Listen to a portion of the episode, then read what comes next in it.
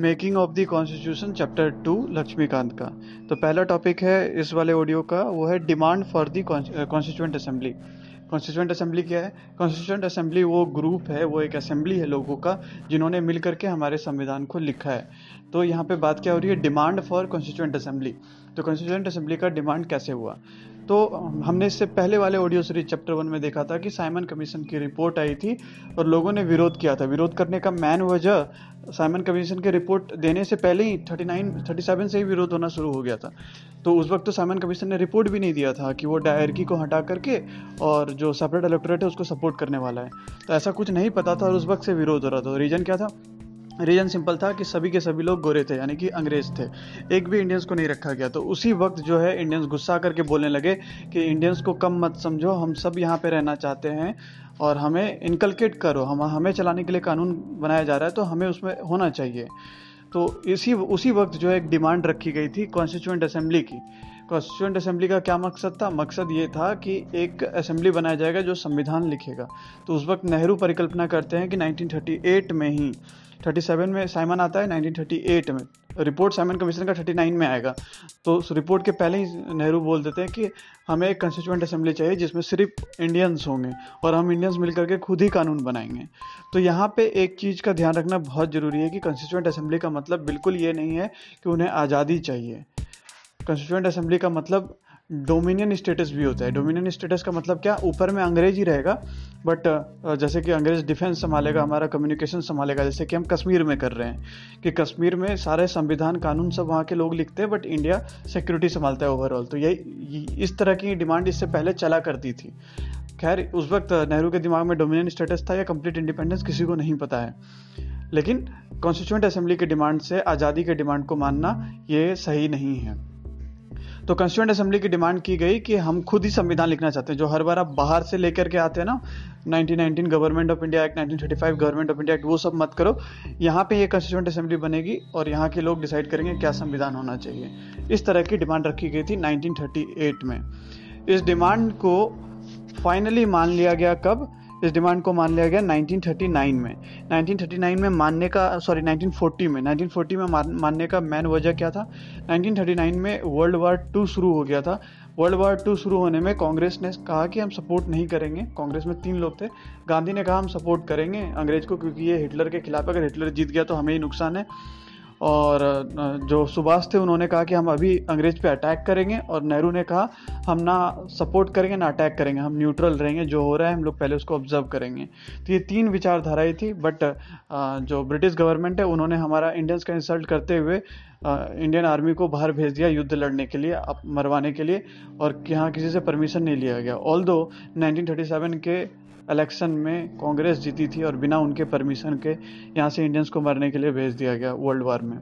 तो लोग काफ़ी विरोध थे, लेकिन इसका नतीजा बहुत बुरा निकला। 1940 में हिटलर जो है बेल्जियम को कब्जा कर लेता है, फ्रांस को कब्जा कर लेता है। तो यूरोप डर जाता है, इंग्लैंड डर जाता है कि अब क्या होने वाला है। और उन्हें लगने लगा कि कहीं अगर इस वक्त इंडिया ने अटैक कर दिया या कोई मैसिव स्ट्रगल कर दिया, जैसे कि हमें पता है उस वक्त क्या हो रहा था, उस वक्त सॉल्ट सत्याग्रह हो रहा था इंडिया में, बहुत मैसिव स्केल पे और सिविल डिसोबीडियंस मूवमेंट स्टार्ट होने वाला था। तो अंग्रेज़ डर गए और उन्होंने एक ऑफ़र दिया हमें, जिसको हम लोग कहते हैं अगस्त ऑफ़र। अगस्त ऑफ़र क्यों कहते हैं? क्योंकि अगस्त महीने में आया था। कब आया था? उन्नीस सौ चालीस में। तो उन्नीस सौ चालीस अगस्त महीने में जो स्कीम आया था, उसको अगस्त ऑफ़र बोलते हैं। और ये पहला ऑफ़र है जिसमें कि कंस्टिट्यूंट असेंबली की बात की गई। इसको ध्यान से समझते हैं, अगस्त ऑफ़र में क्या था? अगस्त ऑफ़र में बात की गई थी इंडिया को कॉन्स्टिट्यूंट असेंबली देने की, लेकिन आज़ादी की नहीं डोमिनियन स्टेटस की। यानी कि इंडिया ब्रिटिश के अंडर ही रहेगा बट अपना कानून खुद ही बनाएगा, सारे इंडियंस उसमें होंगे। तो क्या ये इंडियंस में इंडियंस को पसंद आया ये लॉ तो इसका जवाब है नहीं। कांग्रेस को ये बिल्कुल भी पसंद नहीं आया। पसंद नहीं आने का मेन वजह था कि इसमें इन्होंने माइनॉरिटीज़ को, यानी कि जो स्पेसिफिकली मुस्लिम्स को वीटो पावर दे दिया था। यानी कि अगर कोई कानून पे डिस्कशन होता है और मुस्लिम उसको पसंद नहीं करते तो वो कानून कभी भी पास नहीं हो सकता है। तो संविधान हमें बनाना है। बट संविधान बनाने का एक गाइडलाइन दे दिया गया कि ऐसा होना चाहिए कि उसमें वीटो हमेशा मुस्लिम्स के पास माइनॉरिटीज़ के पास होना चाहिए। माइनॉरिटी वर्ड डिफाइंड नहीं है बट स्पेसिफिकली मुस्लिम को लेकर के वो कर रहे थे, क्योंकि उनसे ही हमारा जो है कांग्रेस का बनता मतलब हिंदूज का बनता नहीं था। तो इस वजह से कांग्रेस ने कम्प्लीटली विरोध कर दिया। लेकिन हाँ मुस्लिम लीग ने इसको सपोर्ट किया, क्योंकि उन्हें पावर मिल गया था वीटो कांग्रेस को मज़ा चखाने का, जो कि एक बहुत बड़ी पार्टी थी और मुस्लिम लीग का कहीं नामो निशान नहीं था।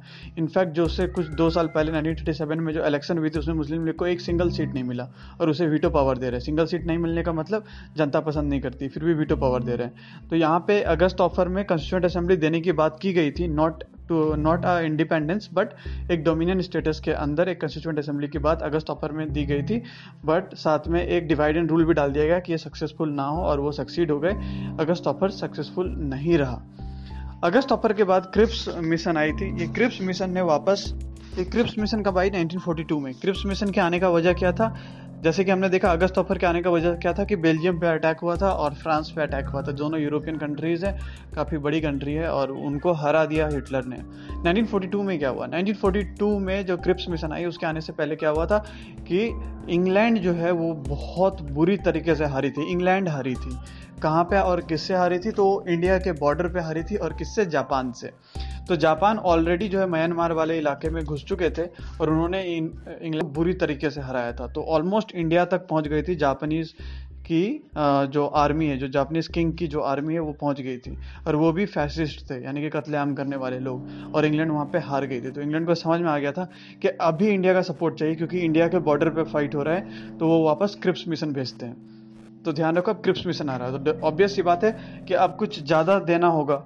ऑलरेडी डोमिनियन स्टेटस की बात कर चुके कंस्टिट्यूंट असेंबली की बात कर चुके तो आपको ज़्यादा देना होगा। तो यहाँ पे ये मुस्लिम लीग को दरकिनार कर देते हैं। और वो क्या कहते हैं कि एक कंस्टिट्यूंट असेंबली होगा, जैसे ही वर्ल्ड वार खत्म हो जाएगा इंडिया के पास फुल पावर है कंस्टिट्यूंट असेंबली बनाने का, और जितने भी इंडियंस हैं, वो इस कंस्टिट्यूंट असेंबली में रहेंगे, और बिना कोई बाउंडेशन का, विटो विटो कुछ नहीं, जैसा कानून बनाना है बना लो। ये सीधा इन्होंने क्रिप्स मिशन में डाल दिया।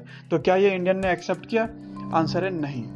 क्यों एक्सेप्ट नहीं किया? सबसे पहले मुस्लिम लीग मुस्लिम लीग को वो खून का टेस्ट मिल चुका था। वो कह दिए कि हम इसे एक्सेप्ट नहीं करेंगे। क्यों? क्योंकि इसमें दो कॉन्स्टिट्यूंट असेंबली होना चाहिए, एक नहीं। वॉर खत्म होने के बाद दो होना चाहिए, क्योंकि दो अलग अलग कानून बनेगा। यहाँ पे ध्यान रखने वाली बात यह है कि मुस्लिम लीग पाकिस्तान का डिमांड नहीं कर रहे हैं। वो एक ऑटोनमस स्टेट की बात कर रहे हैं ब्रिटिश एम्पायर के अंदर। एक डोमिनियन स्टेटस होगा मतलब ब्रिटिश राज करेगी उसके अंदर दो ऑटोनोमस स्टेट होंगे। एक कांग्रेस वाला और एक आ, मुस्लिम लीग का। ये मुस्लिम लीग का डिमांड था। एक आज़ाद पाकिस्तान का डिमांड उनका कभी नहीं था। एटलीस्ट अभी तक नहीं था। तो उन्होंने कहा कि उन्हें एक दो कॉन्स्टिट्यूंट असेंबली होना चाहिए दो संविधान बनाएगा। इसी बात पे कांग्रेस को एक चीज़ समझ में आ गया। डोमिनियन स्टेटस अब भाड़ में जाए जो सरकार है, वो झुक रही है ब्रिटिश एम्पायर उन्होंने कह दिया, बहुत हो गया बेटा, हमें चाहिए कंप्लीट इंडिपेंडेंस तुम्हें यहाँ से उठ के झोला लेकर के जाना पड़ेगा। तो इसलिए क्रिप्स मिशन को रिजेक्ट कर दिया गया दोनों के साइड से। इसी तरह क्रिप्स मिशन के जाने के बाद 1946 में एक इलेक्शन होता है। उस इलेक्शन में, अगेन, कांग्रेस जीतती है, बट मुस्लिम लीग को भी तीन चार सीट मिल जाती है। मुस्लिम लीग को सीट क्यों मिलती है? क्योंकि कांग्रेस ने जब 1939 के इलेक्शन के बाद रिजाइन कर दिया था तो उसके बाद मुस्लिम लीग ने बहुत प्रोपोगंडा किया था और पाकिस्तान डे उन्नीस को सेलिब्रेट भी किया था। उसके बाद चार सीट मुस्लिम लीग को मिलता है, बाकी दो सौ के ऊपर कांग्रेस को मिलता है। तो 1947 46 में कैबिनेट मिशन आती है कब? जब रिज़ल्ट को देखा जाता है इस कांग्रेस का। और रिज़ल्ट देखने के बाद कैबिनेट मिशन आती है और वो सोचती है फाइनली कि आपको कॉन्स्टिट्यूंट असेंबली दिया जाएगा बट एक प्रोविज़न डाल दिया जाता है, जिस प्रोविज़न से मुस्लिम लीग और जो कांग्रेस है दोनों कुछ समय के लिए खुश हो जाते हैं। कि उसमें ग्रुप्स बना दिया जाएगा कि मुस्लिम लीग को यहाँ पे सीट मिल जाएगा और बाकी दो दो जगह पे और एक जगह पे कांग्रेस को मिल जाएगा और बाद में इलेक्शन के बाद जनता डिसाइड करेगी कहाँ रहना है। फिर आपस में मिलना है तो मिल भी सकते हैं। तो एक कॉम्प्रिहेंसिव बनाया गया तो उसको यहाँ डिस्कस नहीं करेंगे। कैबिनेट मिशन का बात है वो। तो खैर कैबिनेट मिशन में एक कंस्टिट्यूंट असेंबली की बात की गई, जो सब कोई उसको पसंद कर रहा था कि नहीं, ठीक है दोनों पार्टी ने पसंद कर लिया। तो फाइनली कैबिनेट मिशन पे आके कंस्टिट्यूंट असेंबली तैयार होना हमारा शुरू हो गया था। और 1946 में कंस्टिट्यूंट असेंबली का इलेक्शन शुरू हो जाता है। आ, किसके अंदर? कैबिनेट मिशन में जो प्लान दिया गया है उसके अंदर। तो आगे का कंपोजिशन हम लोग अगले ऑडियो में।